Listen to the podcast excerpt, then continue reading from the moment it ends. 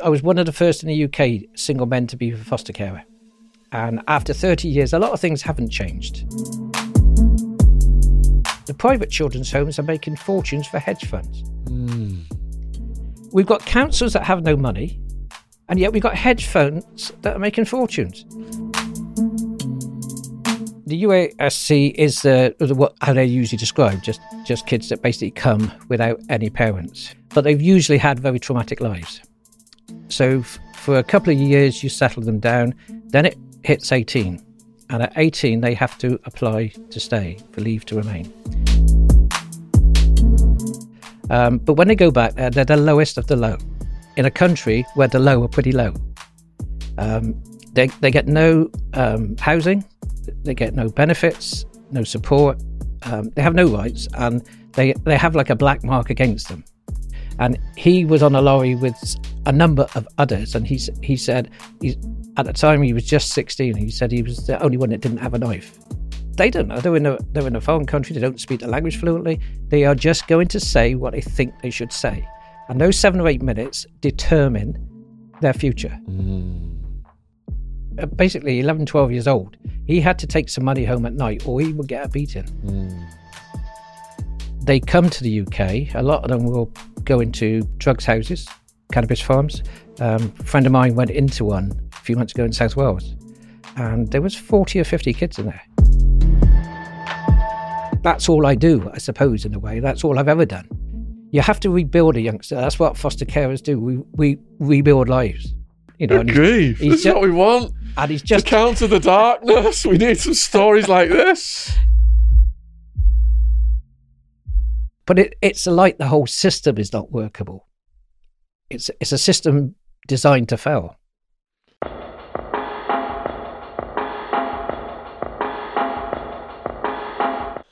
Hello, everybody. Today we have John Stokes on the podcast. And it is not just John's story, it is the story of Samet as well.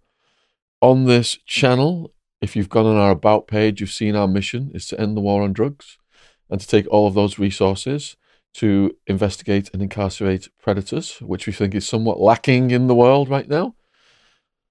And John, hopefully, during this interview, is going to reinforce that message by sharing his personal experience and the story of Samet, who was abused in Albania. At eleven years old, Samet was begging on the streets. And then by fifteen, his dad took him to Brussels to cash in on him. And apparently Brussels is a hub for human trafficking. If you haven't seen our work with Andrew Wallace, who sets up safe houses across the country for victims of modern-day slavery and trafficking, I urge you to watch that true crime podcast. And John, what got you down this avenue whereby you were helping kids? Um, I suppose over over thirty years ago, started off running, had a, a newsagent, um, started w- working a football team. Oh, let me just stop one second. John is an author, a foster carer, and a mentor. They're his official titles. So, yeah, I started a couple of boys' football teams, went into youth work and youth work to children's homes and children's homes to fostering. So I've had um, sort of vast experience of working with different youngsters in different situations, sometimes in groups, sometimes um, in recent years, much more one-to-one basis. Um, does this U A S C, which stands for Unaccompanied Asylum-Seeking Children, from rival until eighteen.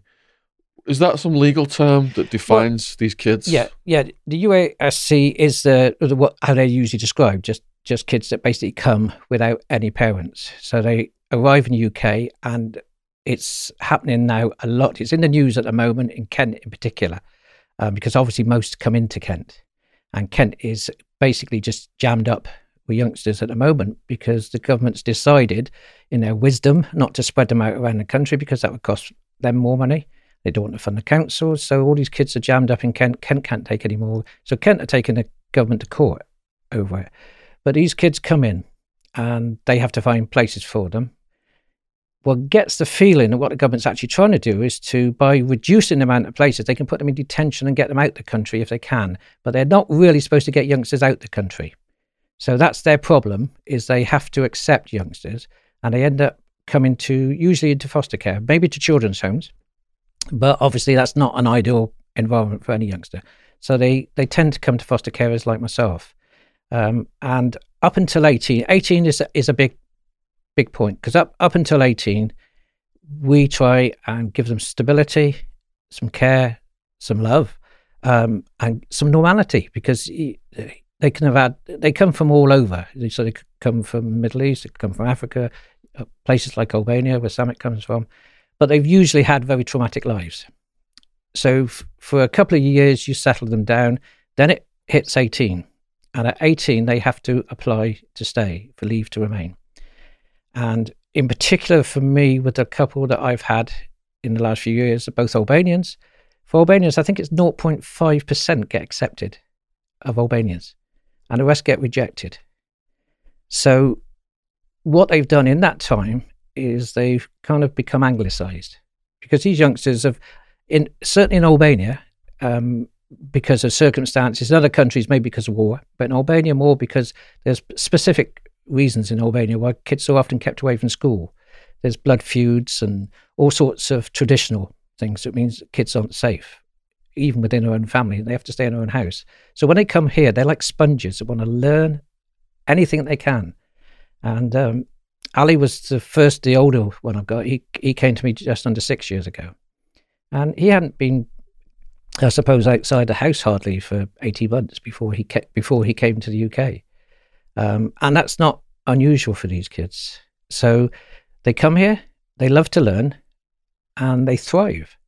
And then they get to eighteen, and that's the that's the stopping point. What happens when they get sent back to Albania?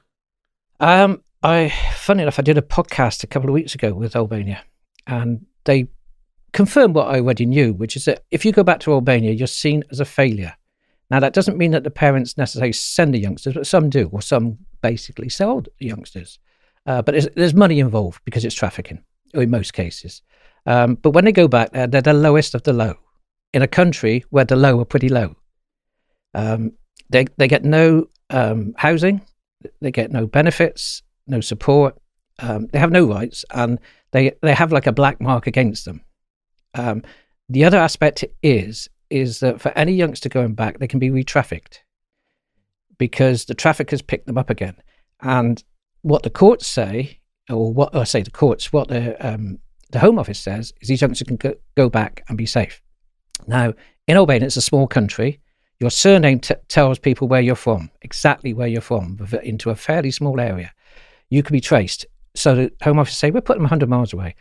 You go into any office, I'm told, in Albania and pass the money over to local social services even. Pass the money over and say, where does this person live? Straight away, you'll get it. You can buy any, you can buy any information you want. There's no safety. There's a lot of evidence of youngsters being re-trafficked. They come to the U K. A lot of them will go into drugs houses, cannabis farms.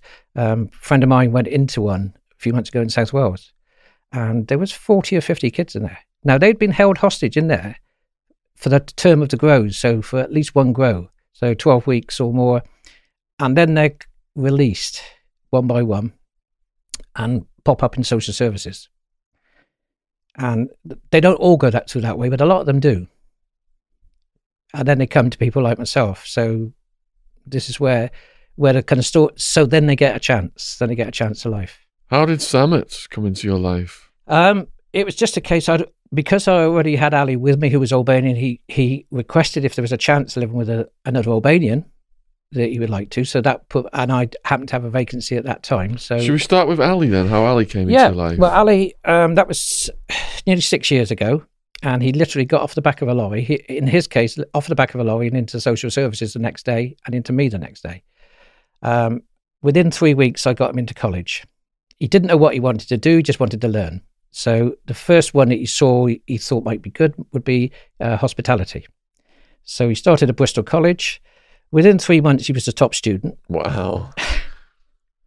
And they, they just sort of, the, the tutor just said, he's phenomenal. He's just taken to it. He's got no, exp- he, he had no cooking experience apart from looking, occasionally looking after himself in Albania, but in very limited means. You know, his job was looking, basically looking after the family cow. He was industrious. Sort of yeah. And he'd come home from college in Bristol and just say, I don't understand English people, John. He said, why do students sit in class and tap their phones? He said, what's all that about? He said, I want to learn. And at the end of the first year, he he volunteered for a little, um, one of these days where you go and work with a chef who was doing a presentation. And the guy was a Michelin Star Chef. And when he came home, I said, I go. He said, oh, it went great. He said, he wants me to work for him. I said, don't be silly. I said, this, you know, I said, you're talking to Michelin Star Chef. I said, he'd probably be nice to you, Ali. You know, he said, wait there, I'll get a phone. So he gets the phone, phones the guy, and the guy says, when do you want to come down? So by his, by his second year, he finished his first year as outsta- as the outstanding student. The second year, he went partway through it and decided to go down to Torquay during the week to work for the Michelin Star Chef. And he spent about a year down there having a fantastic education. And the chef just said to me, he's got, he understands taste, John. He can pick out. He said that's one of the keys to being a chef, is to really pick out what's in something. And he's got a natural talent. Now that natural talent, when, when we went to court, because this was pre eighteen, he got to eighteen, he was with the chef. Um, we went to court. The chef uh, came along. We had a, um, a reference from Michel Roux about his possibility, because the and the judge, I think we were, were fortunate. The judge had was a foodie.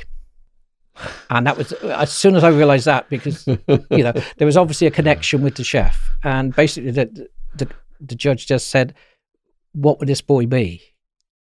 And it, it, she got a bit of a vague answer. She said, no, what I'm asking, she said, is this boy capable of following your other chefs into Michelin Star? And he said, oh, absolutely. I've no doubt he could, if he, if that's the, the route he chooses. And he he stayed with the Michelin Star Chef, and briefly he came back to Bristol, started working in a restaurant, Um, as a chef, and within a year was head chef. Um, with another year was a director of the company. Bloody hell! And this by twenty-one, you know. Good grief! He's, he's this just, is what we want. And he's just to counter the darkness. We need some stories like this. He's just twenty-two, and now he wants his own restaurant. And I've said, whatever it takes, we will find a way to get it. I don't know how we're going to get it yet, yeah. But you know, the one thing I've always said is, if you have a dream, you've got to go for it. Oh, that's fantastic. So, so that's where he's at. So, so that was my. My kind of, and I had to learn on my feet. I didn't know where Albania was, even though I'm fairly well educated. I didn't really know where it was. I didn't know anything about it. So I had to learn about the culture. And it was fascinating for me as a foster carer who'd looked after English youngsters through twenty odd years, you know, best part of thirty years, to suddenly have this this new one in the mix. Somebody who wanted to learn, because with all due respect to the English youngsters, they've been through the system. When they get to me, I'm the end of the line. Everybody else has been tried usually, and um, it, it's you know that it's just one of those things that they come to me, and it, whatever I can do, I can do. But it, it was car thieves, it was you know, it was burglars, it was you know, it was it was the socially unacceptable ones, and then all of a sudden I get migrants, and Ali was the first, and it was just such a, in a lot of ways, refreshing change. Nothing wrong with working with the others. I love the energy from, especially the criminal, you know, the criminally kind of inclined youngsters. Because uh, what I would do is try and look for what their talent was. So, for instance, with a car thief, he could start any car. He at fifteen, he was stealing cars and taking them from Bristol to East Anglia for, for people to take overseas, re redo them and bring them back. So he was an engineer. And that was at fifteen. That was at fifteen. He was doing that, and he was stealing about ten cars a day. Good grief. You know, from different places. Um, but I just saw that he had a talent, and now he can do anything on a computer. He's a mechanic. He can fix anything. So he's turned his, wow, you know, channeling that energy yeah. into positive activity, isn't it? That oh, talent it, and energy. And I think, I mean, you you've yourself got a lot of the, the experience of you know of being in the sort of the criminal fraternity, if you like, and you know, there's a lot of genius in there. Oh, there's so much um, talent in prison that's just wasted because it's it's not being cultivated. Yeah. Okay. What was Ali's life like before he ended up here, and what was his route to get here? Well, his his route was, I mean, basically he came, I say on his own, across Europe. So he got on a ferry. Um, he borrowed some money from a cousin. Um, so he, he technically wasn't trafficked, but the but he was watched. he wasn't, I don't think he was ever really alone, if you know what I mean. I don't think he, I don't even think he appreciated kind of what his fellow travellers were, you know.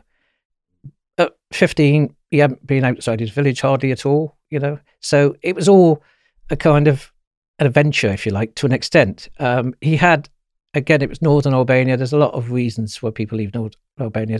And like I said, with the blood feuds, they, youngsters at sixteen, if your grandfather's killed somebody, then the family hold you responsible and uh, and can take revenge on any male when they reach sixteen for generations in eternity. It carries on. And was that the case with his family? It, I, I've, he's never said that was the case, but he's had family members that have had similar, you know, I mean, he, he had a cousin who said had a machete in the back just before he left.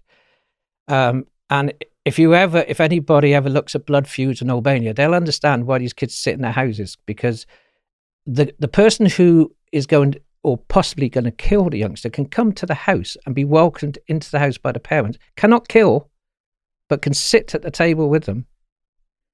No, and the kid cannot leave the house and be safe. And that's one of the reasons. It's not the only reason, but it's certainly one of the reasons why a lot of youngsters come from Albania, because it, young men get to sixteen.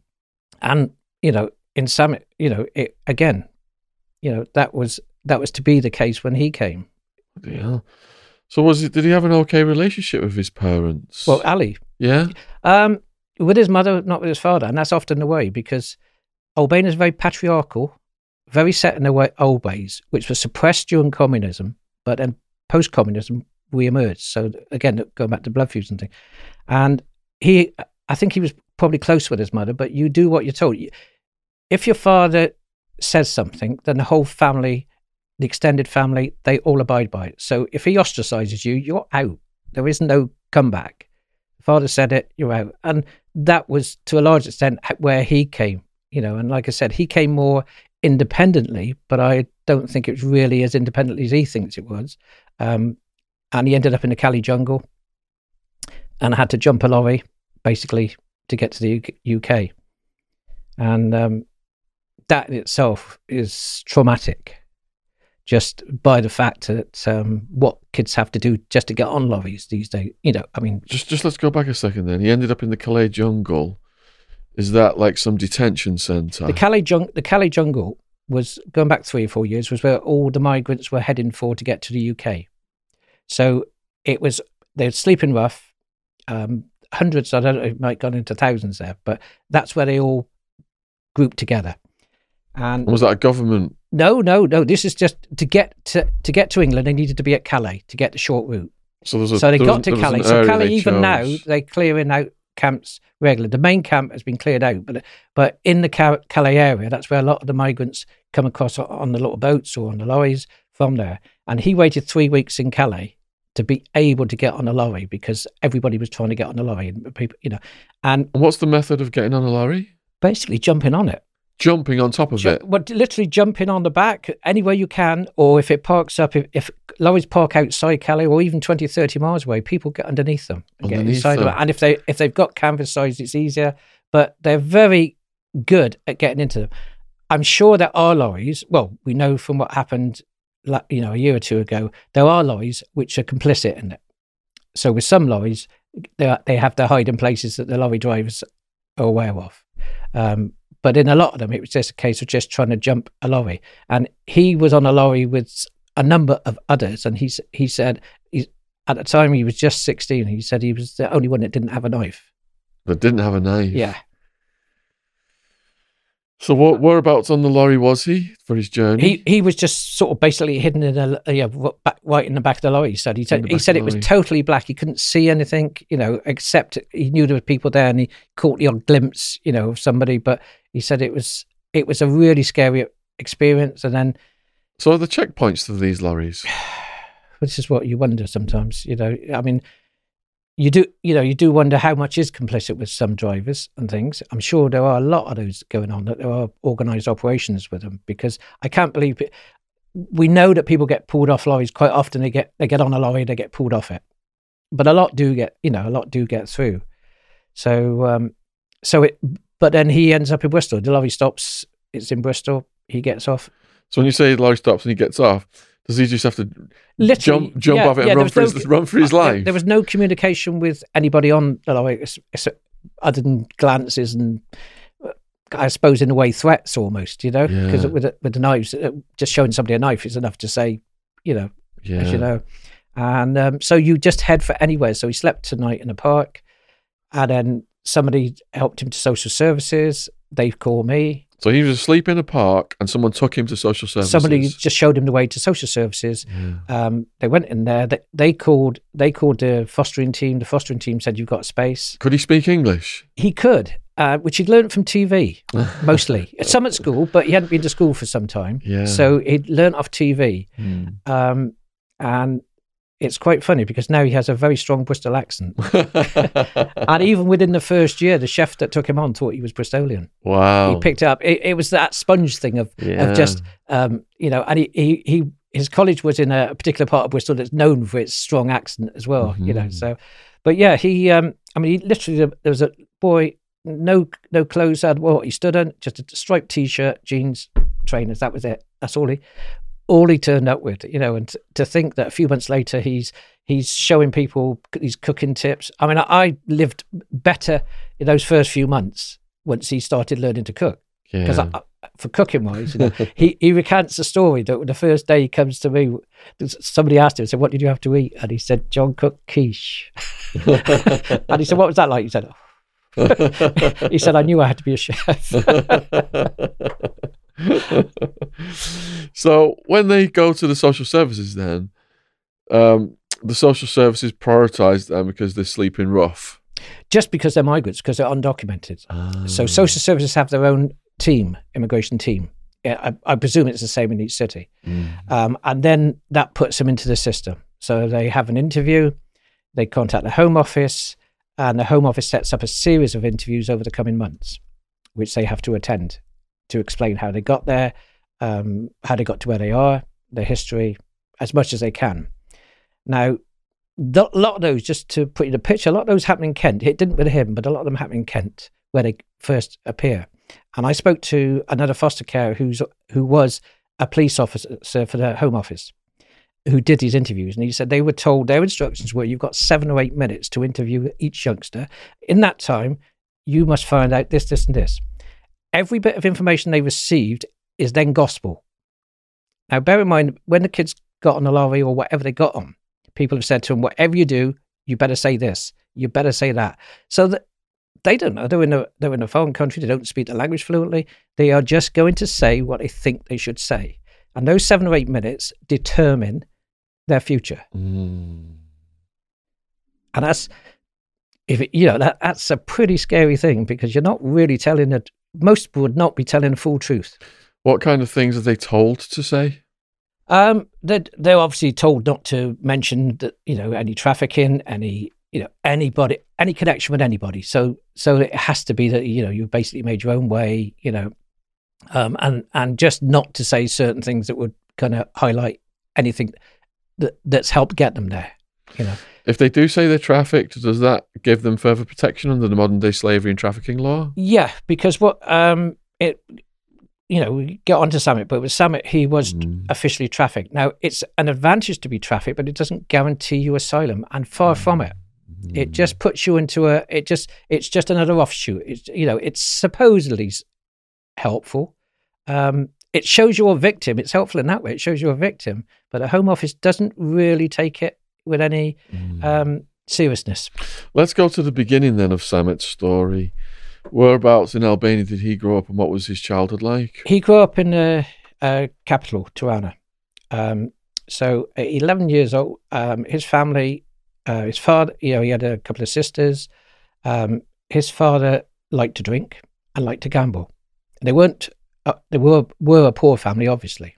And what they, um, what, Father didn't want to work. Father, ha- father got debts because of gambling. So he needed money.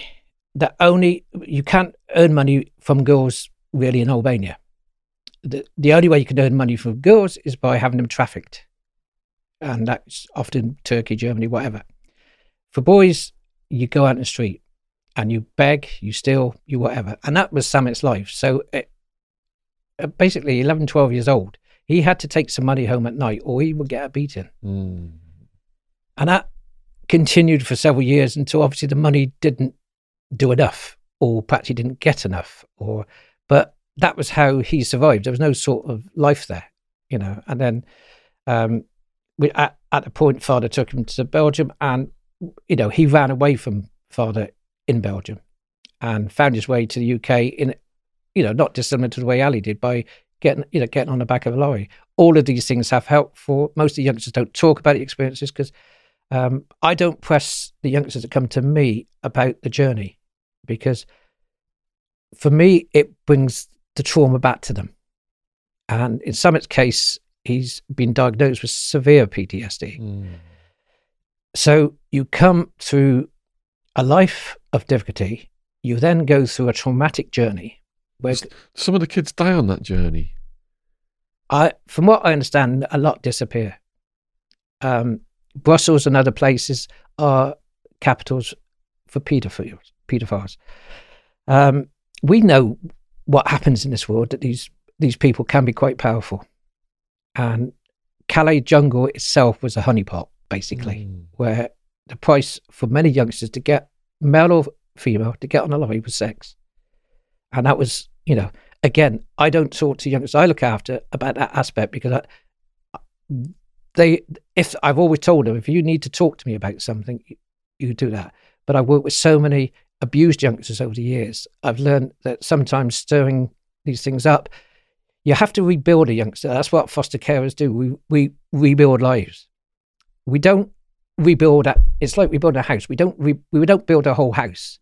We just put a foundation in, maybe a bit of a structure, mm. and they go and do the rest. Um, but we help them rebuild lives, and and that's, you know, that's all I do, I suppose, in a way. That's all I've ever done is just help them find a, a sense of leaving the trauma behind. And I know there's a, a feeling amongst a lot of people in social work that we have to help them deal with the trauma, but I think we make them stronger. We make them stronger, and they they can deal. Or they can find the places to deal with the trauma. If they really want to speak to it, it's not a problem. But most youngsters don't want to talk about it. I've worked with youngsters in England that have been sexually abused that wouldn't want to talk about it ten, twenty years mm-hmm. later.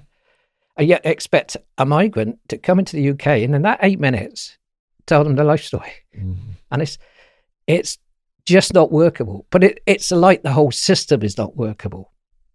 It's it's a system designed to fail. So Samet gets on the truck and lands in the U K. And what was his he, he, next move? He then got put into a children's home for a few months. Was he sleeping rough or anything in a park? Or not in not in the U K, no. He was picked up quickly, um, put into social services in Bristol. Um, yeah, I think he came from another part of the country, but it, but at that point, people were taken from different parts of the country. I mean, they still are to an extent, but not massively.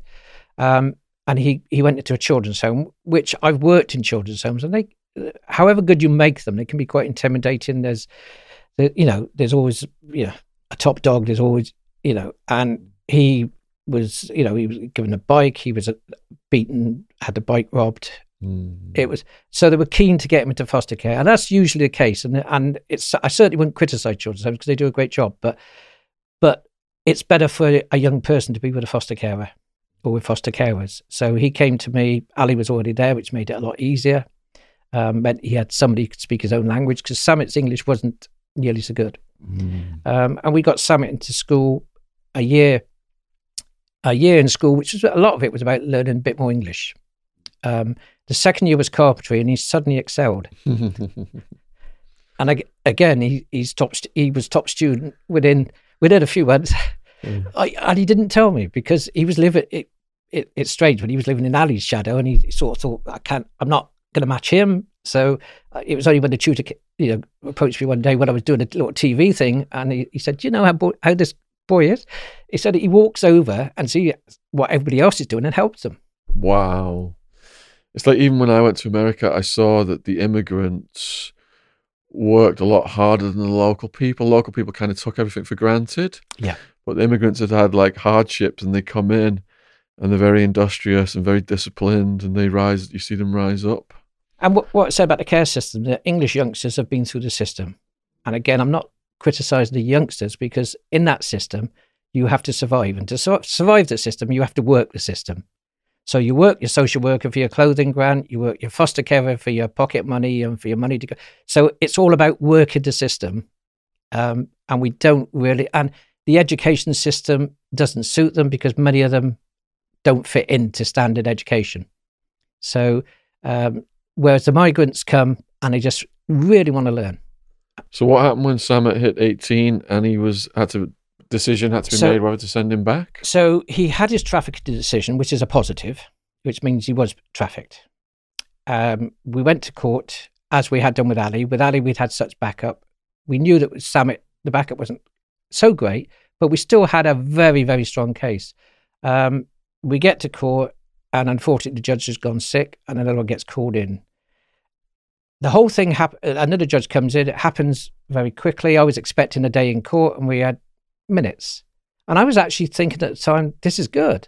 They've just take they've they've believed our story. Well, not our story, but they've believed they've believed what we've said about how important it is for him to stay here. But we got a negative decision from the court. Mm. And in hindsight, I thought, yeah, I can imagine, probably called off the golf course, wasn't very happy being there that day. It's like the ju- what the judge had his, for his breakfast, that kind of thing. It, yeah, yeah, I yeah. don't know, but you, you kind of, you know, the the the contrast with the, the, the judge with Ali and, you know, mm. so it was, and it was a negative decision. And, and then we went back on appeal and again, negative.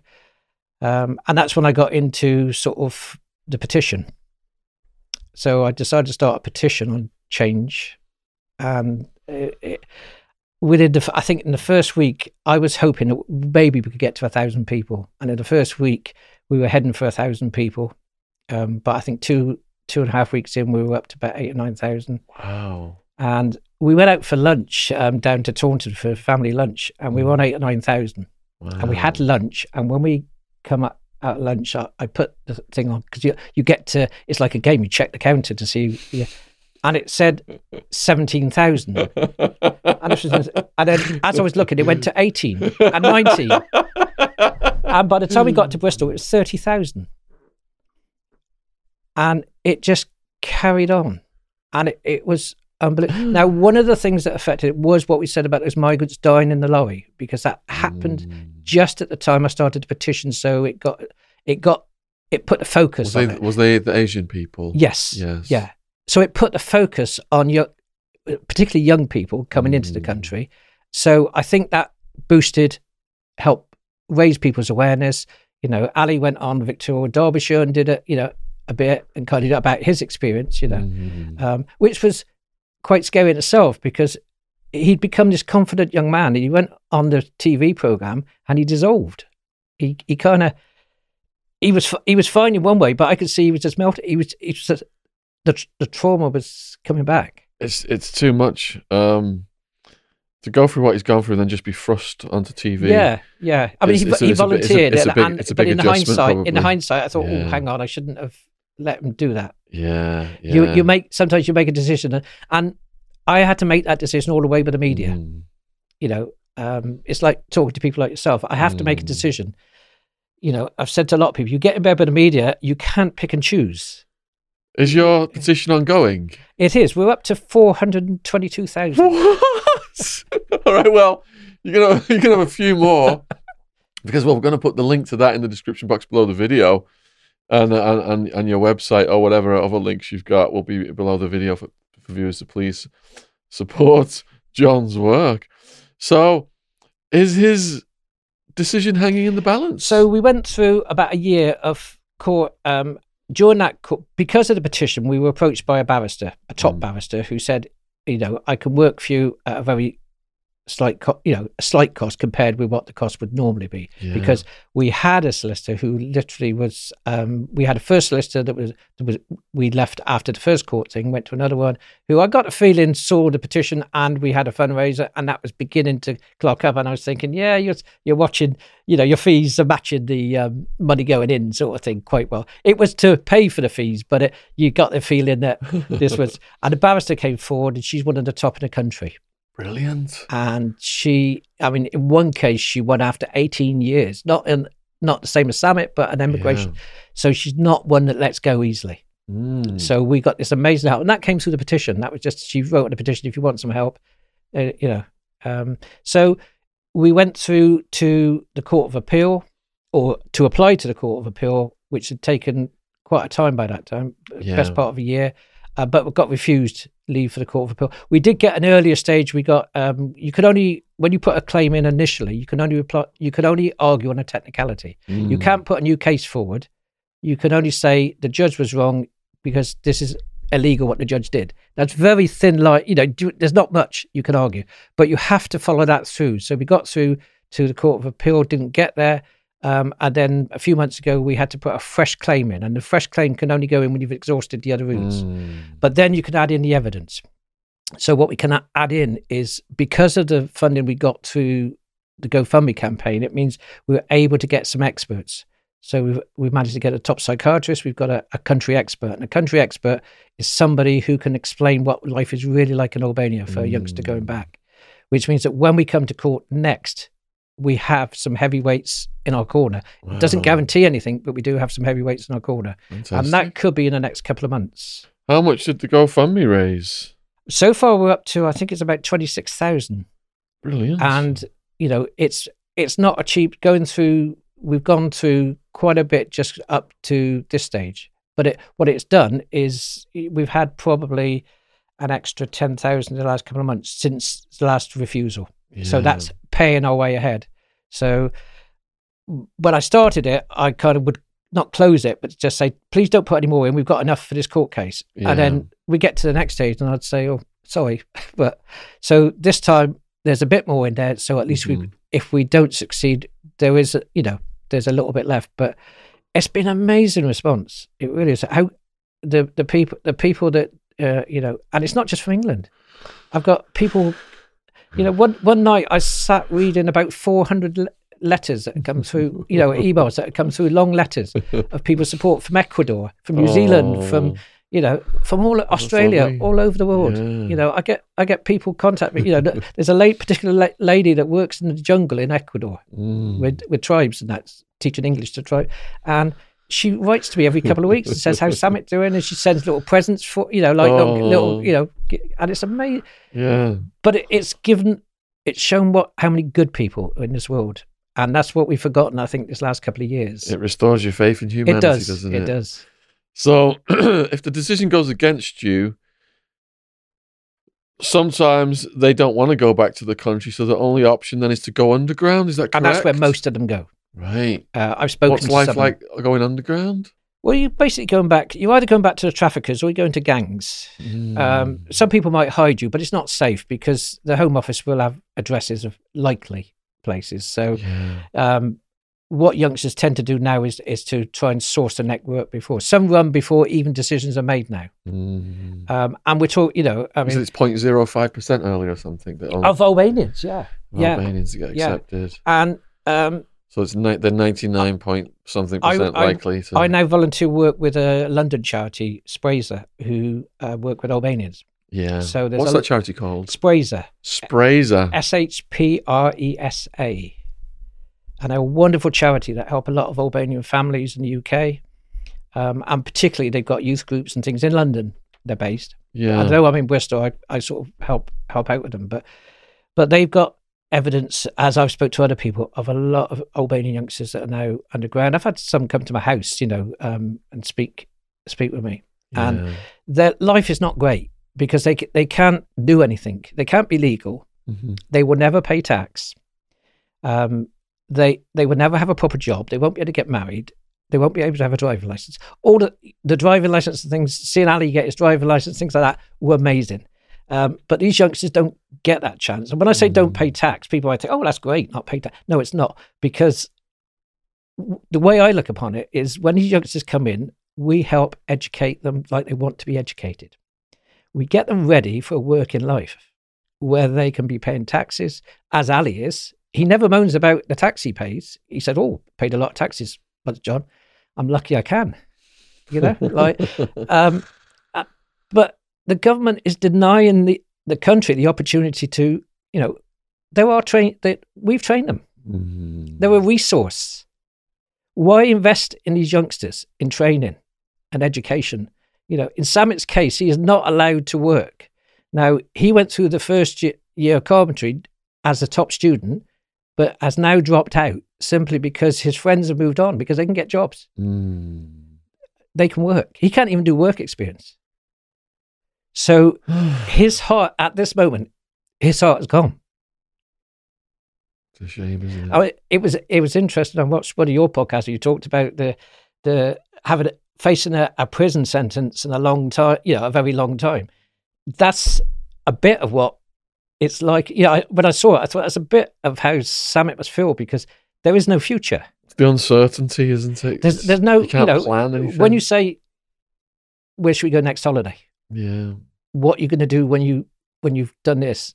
And there's Ali that's that's doing it and showing the benefits of the investment we made. I mean, this is what I don't understand. We've got a Conservative government who I thought understand about commercial things. Why would you throw an investment away? Because that's what these kids are. They're investment, and we scrap it. But what we're actually doing is we're giving an educated youngster back to the gangs, which means they have a higher earning potential for them. So as I've said to a few people, it makes me feel like as a foster carer that I'm part of this network where t- youngsters get trafficked in. I do them whatever I do with them and virtually hand them back. And all we're doing is feeding the trafficker. And that's to me what the government is doing, is that they are encouraging the traffickers. The hostile environment does not harm traffickers. It encourages them. And that's the, that's the simple answer to the hostile environment. It is encouraging them because they are thriving. Just like drug laws have caused chaos, you can rely on the government to screw many, many things up.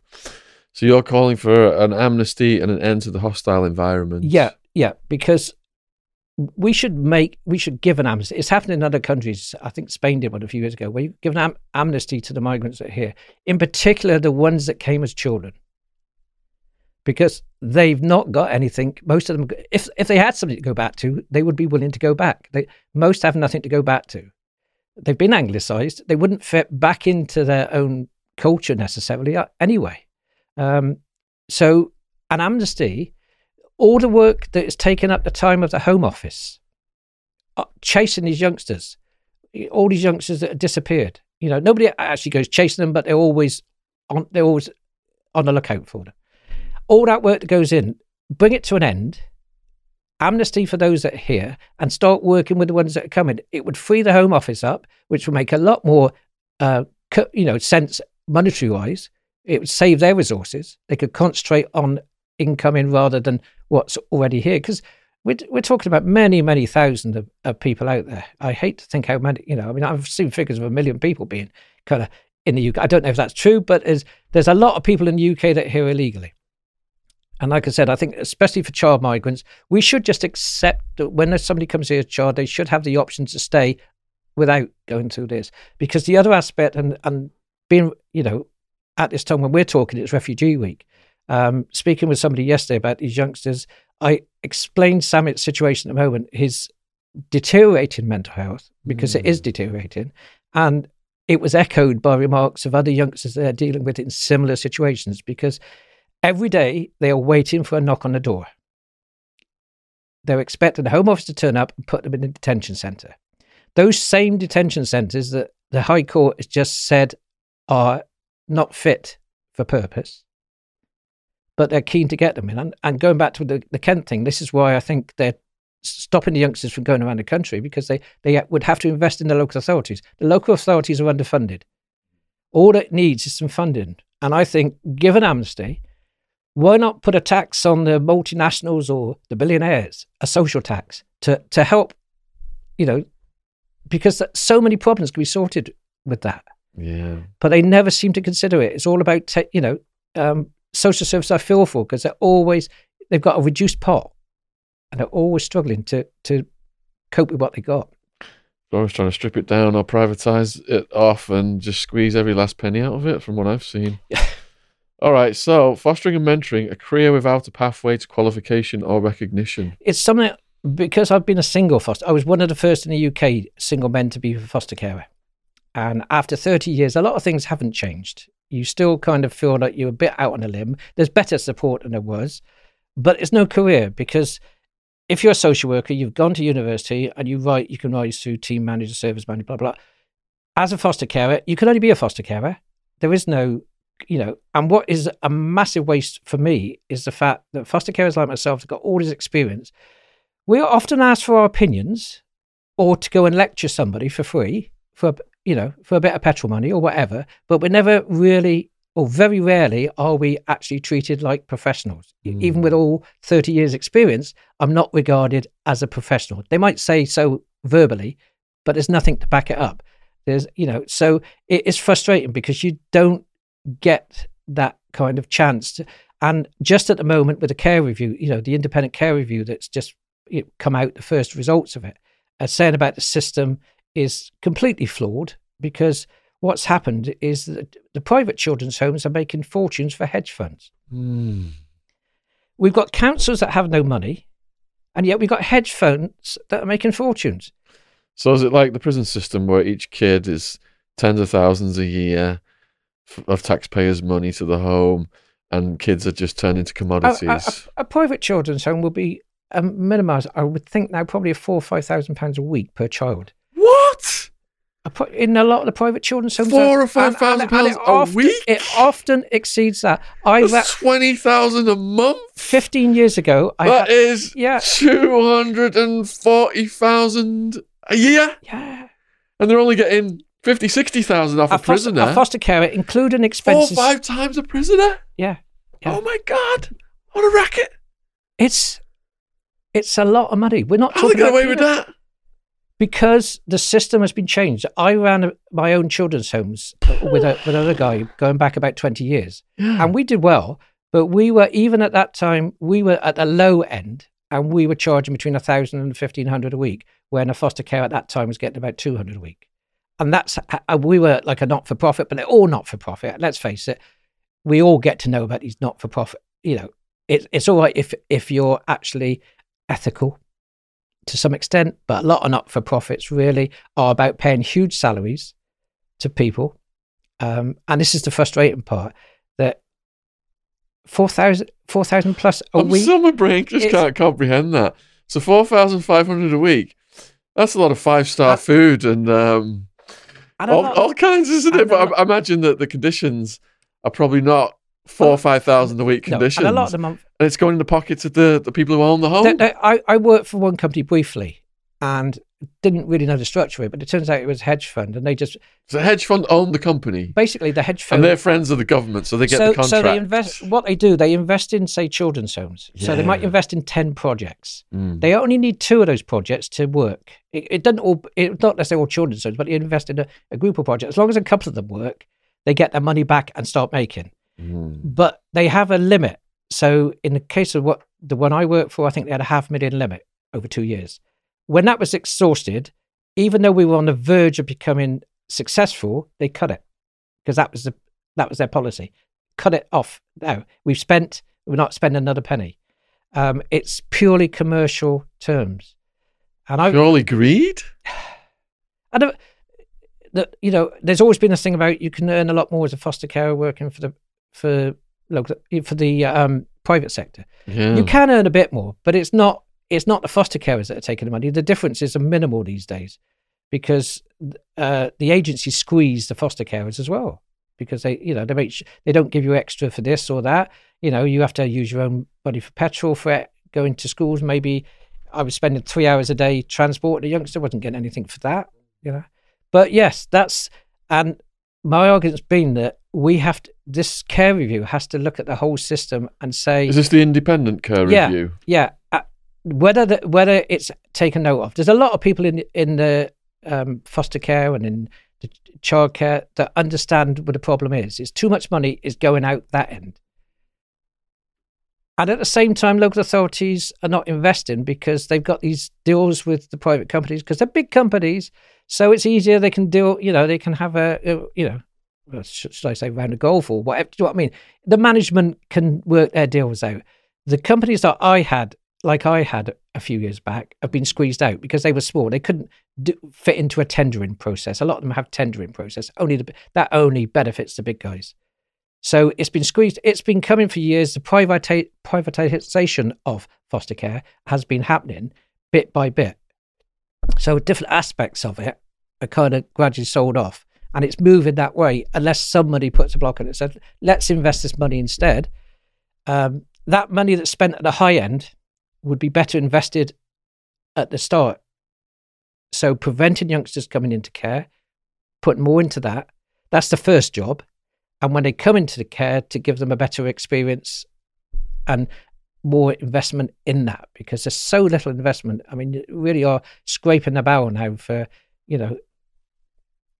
Just like the drug war, they're profiting from the problem instead of addressing the root causes of it. Exactly. Yeah, yeah, so they keep so they yeah. keep the status quo going because that's how they maximize their profits. Yes. Yeah.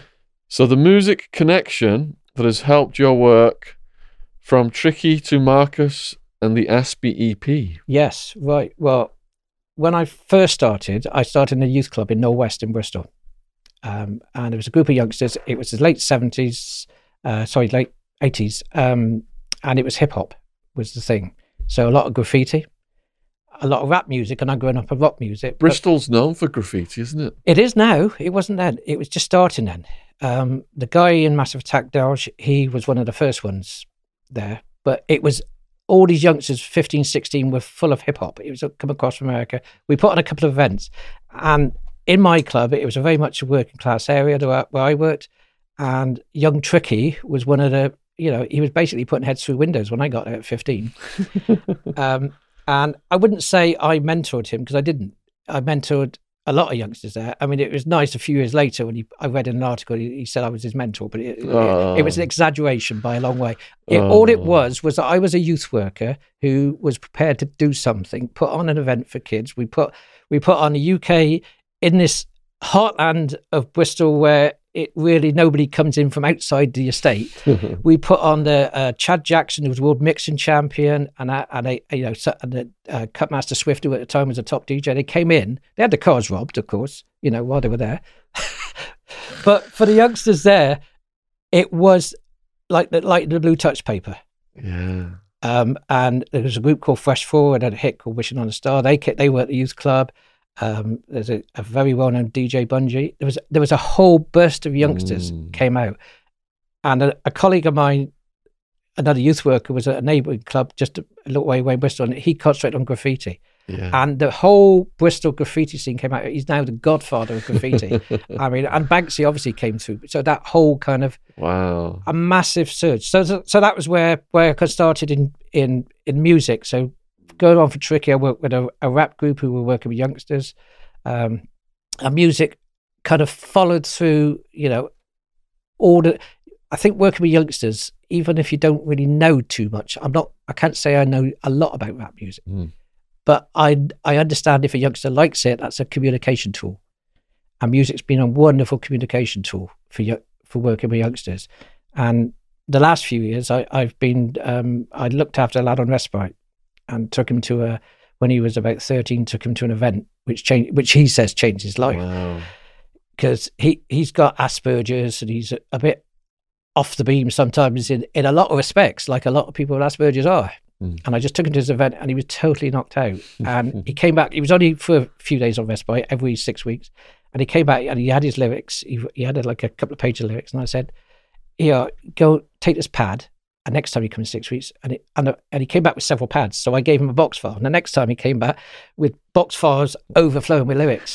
And he kept on for me all through his care, the care system. He kept on for me to work with him, like a fish, you know. And a couple of years, well, three years ago, I said, he said, would you do an old, make an album with me? I said, I'm not a musician. I can't. And he said, you can. He said, you're my Doctor Dre. And I, I found it quite amusing, but I said, okay, we'll do it, because he's got, like I said, he's got Asperger's. He's got, he's so able to talk about it. Mm. And it's been for me, even though we haven't got to the album complete, we've got an E P, we're going to release an E P hopefully in a few months, which is him rapping about being an Aspie, um, you know, so, so that, that whole, that whole thing, you know, it, he, just has this immense talent, I think, you know. Where, but what I've said to him is you might not ever make it, Be prepared. The chances of making it are very slight, but if you can, it might lead to something else. I said, that's what's happened with me. Music has led, music has led to other things, you know, and um, because I work with musicians, you know, it's, um, it's been one of those things. So yeah, we're working on this Aspie E P, and the plan now is that me and him will go out and do some lectures on the care system, yeah, from the two angles, the, yeah. the, the Aspie, the Aspie and the elder. On yeah. the um, so so that's that's my next step is to, is to go out and do, you know, whether it's, whether it's social work students or, or whoever. Yeah. But we've I've got thirty years of experience in the care system, and he's got over ten. Mm. So we know a lot about the good and the bad of the care system, and I think coming from two different angles would be quite quite something. So so yeah, I'm going to be raising awareness of that, and you know, that's that's a big part of it. And then the, the other music thing is the I'm a Soldier thing, which, getting back to Samet, was a friend of mine did a, a record, I'm a Soldier, and it, at the same time Samet's campaign was starting, and I said, that's how I look upon Samet, he's a soldier, every day is a fight, every single day is a fight, and that's what these youngsters have to go for. So we're going to kind of, in a way, kind of market an I'm a Soldier campaign to to get through to some of these youngsters, because I've been asked about making a documentary with the the youngsters we talked about that have gone underground. Brilliant. And that's something I really like to do. Yeah. So that's that's another aspect of what I'm going to look at at the moment is is doing a doc, because I think the story needs to be told. I mean, that's why I was keen to come on here, because it's I think mm. the story needs to be told of these youngsters that exist in our cities. We are walking past them every day. Yeah. And they are completely anonymous to us. We had a rapper on called Mister Capone out of Los Angeles, and he got out of the gang lifestyle through music. And I worked with the Kirster Trust out of London, who help prisoners rehabilitate through art, including music. Yeah. So it's there's so many different types of intelligence, isn't there, and interests of people. It doesn't necessarily well, have to be academic. And and with Marcus, you know, with his rap, you know, even in the last couple of weeks, he mm. started designing some T-shirts. Mm. You know, one with a uh, the word freak, it sounds mad, but it's freak on it, because he actually can laugh at himself. He said, I'm the freak, you know, I'm, I'm the guy that's, but he, he's actually got good designs. Mm. And I said, even if you don't make it out rap, you might be able to make it with your designs, or, you know, always look beyond what you're doing. Use what you've got as a vehicle to the next the next bit you get to, you know. Yeah. So, so yeah, it's it's good. And then you channeled your energy into a book. Yeah, well, that was for years. Ever ever since I started in children's homes, I used to write the daily log after a hard night with the kids, kind of, and they used to people used to be in hysterics over it and whatever. And they said you got to write, but that went on for many years. I never wrote.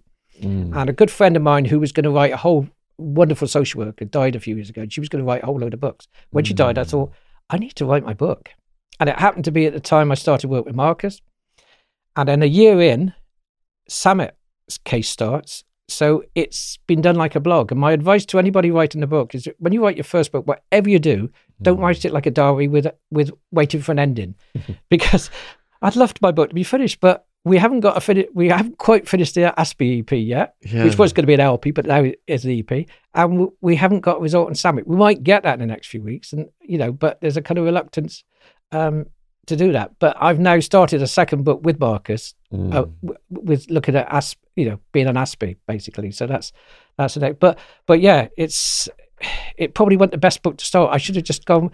But it started as a book about a, an old man working with a, a rapper, mm. and I realised as I was writing it, um, because in the last few years I lost my mother and a good friend and mm. things like that. I realised writing it, you start um, it started to become about me. And I'm very reluctant to push me. And in the end, I, I gave in. I thought, no, this is my this is my story.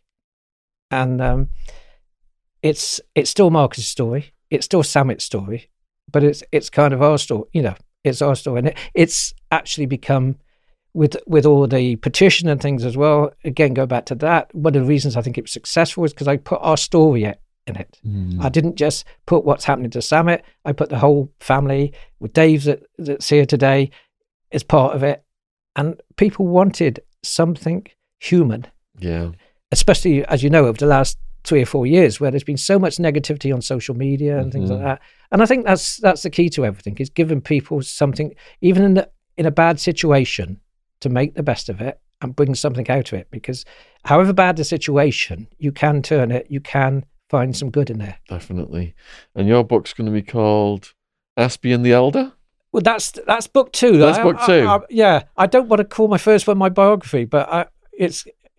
I've had so many titles already for it, you know. I, I haven't even found a publisher yet, but that's the next that's the next job, is to yeah. just finish off the chapter and, and basically, because I'm on to the last chapter, but I'm literally, it might be the last two chapters, if, mm. depending on what happens with Samet yeah. and whatever. But so I'm cracking on with the Aspian the Elder just because I want to get a book, book written, basically, that doesn't depend on an ending. So just to recap then, so you're helping Ali get his restaurant, that's the goal with Ali. Samet is in limbo while he's waiting for a decision. Samet, for me, all I want to see for Samet is the chance to have a life. Yeah. There's all these great plans with the other boys. With mm. Samet, he doesn't want any great plan.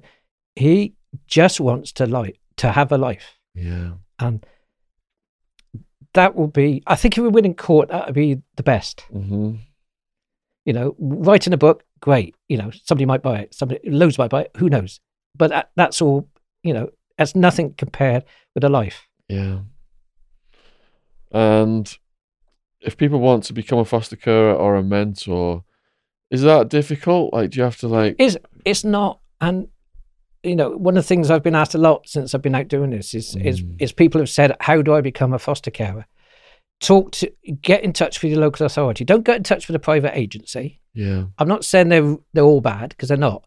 But the private agencies work in a different way. And starting out as a carer, it is best to go through your local authority. They're always looking for foster carers.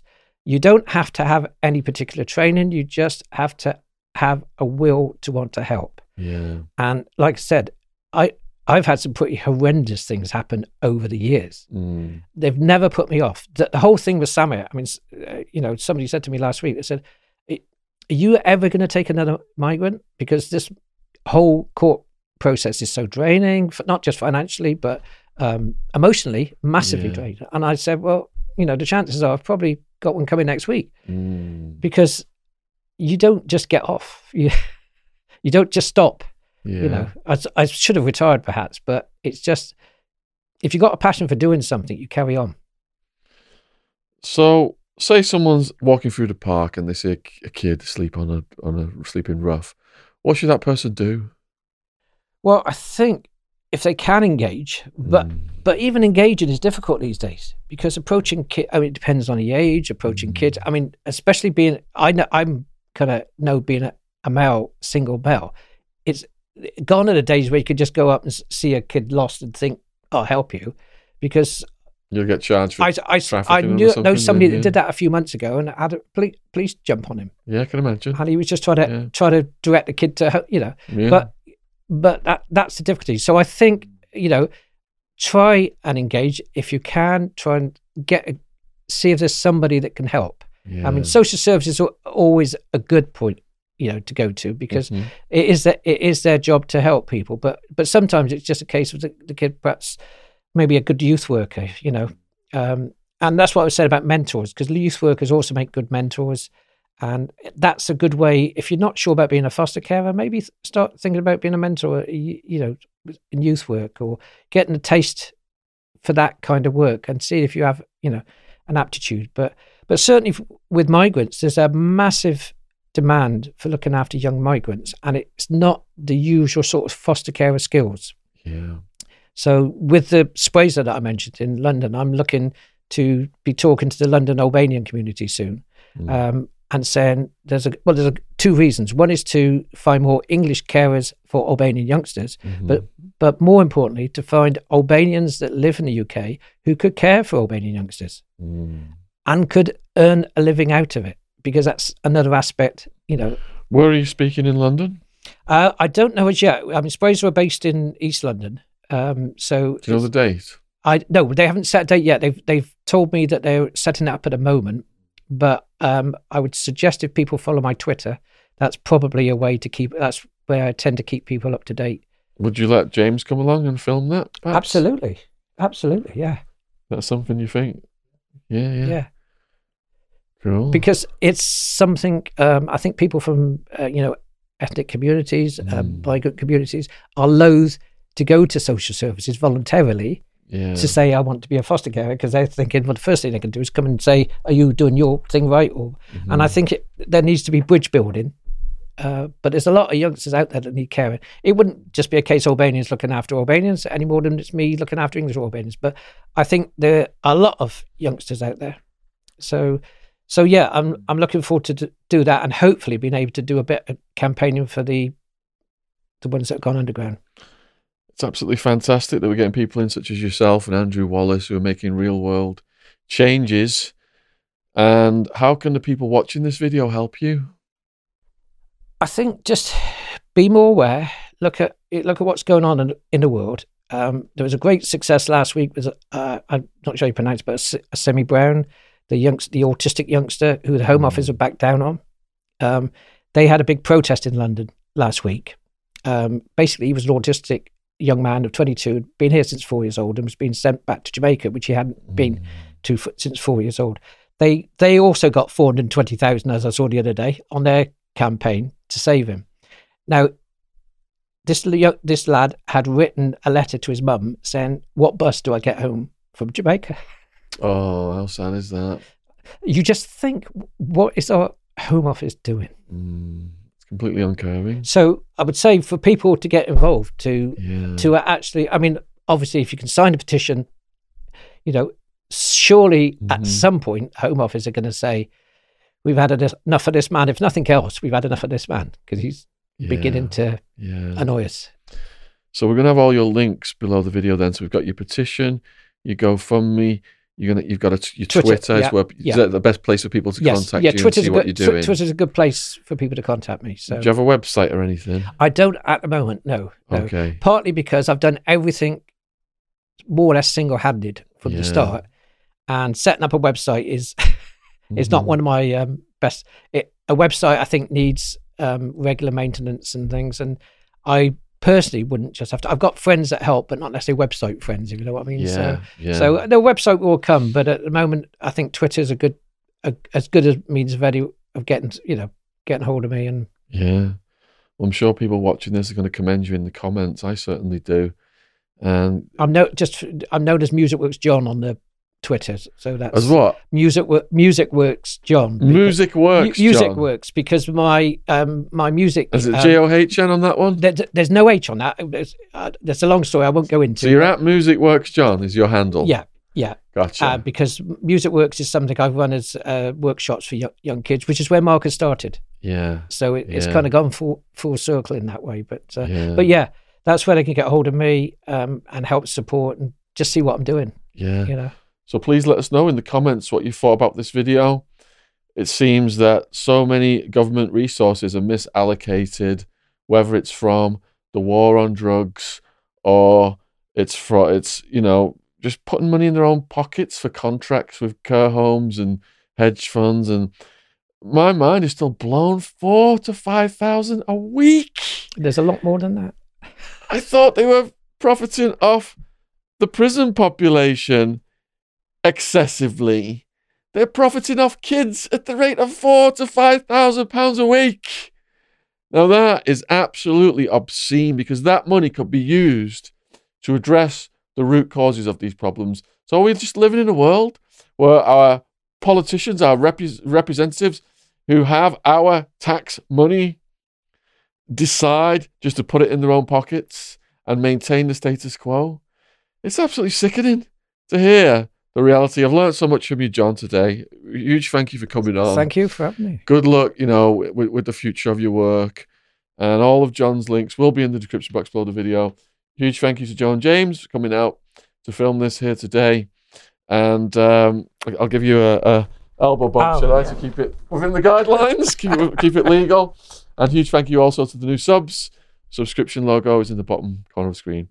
Cheers. Thanks for watching.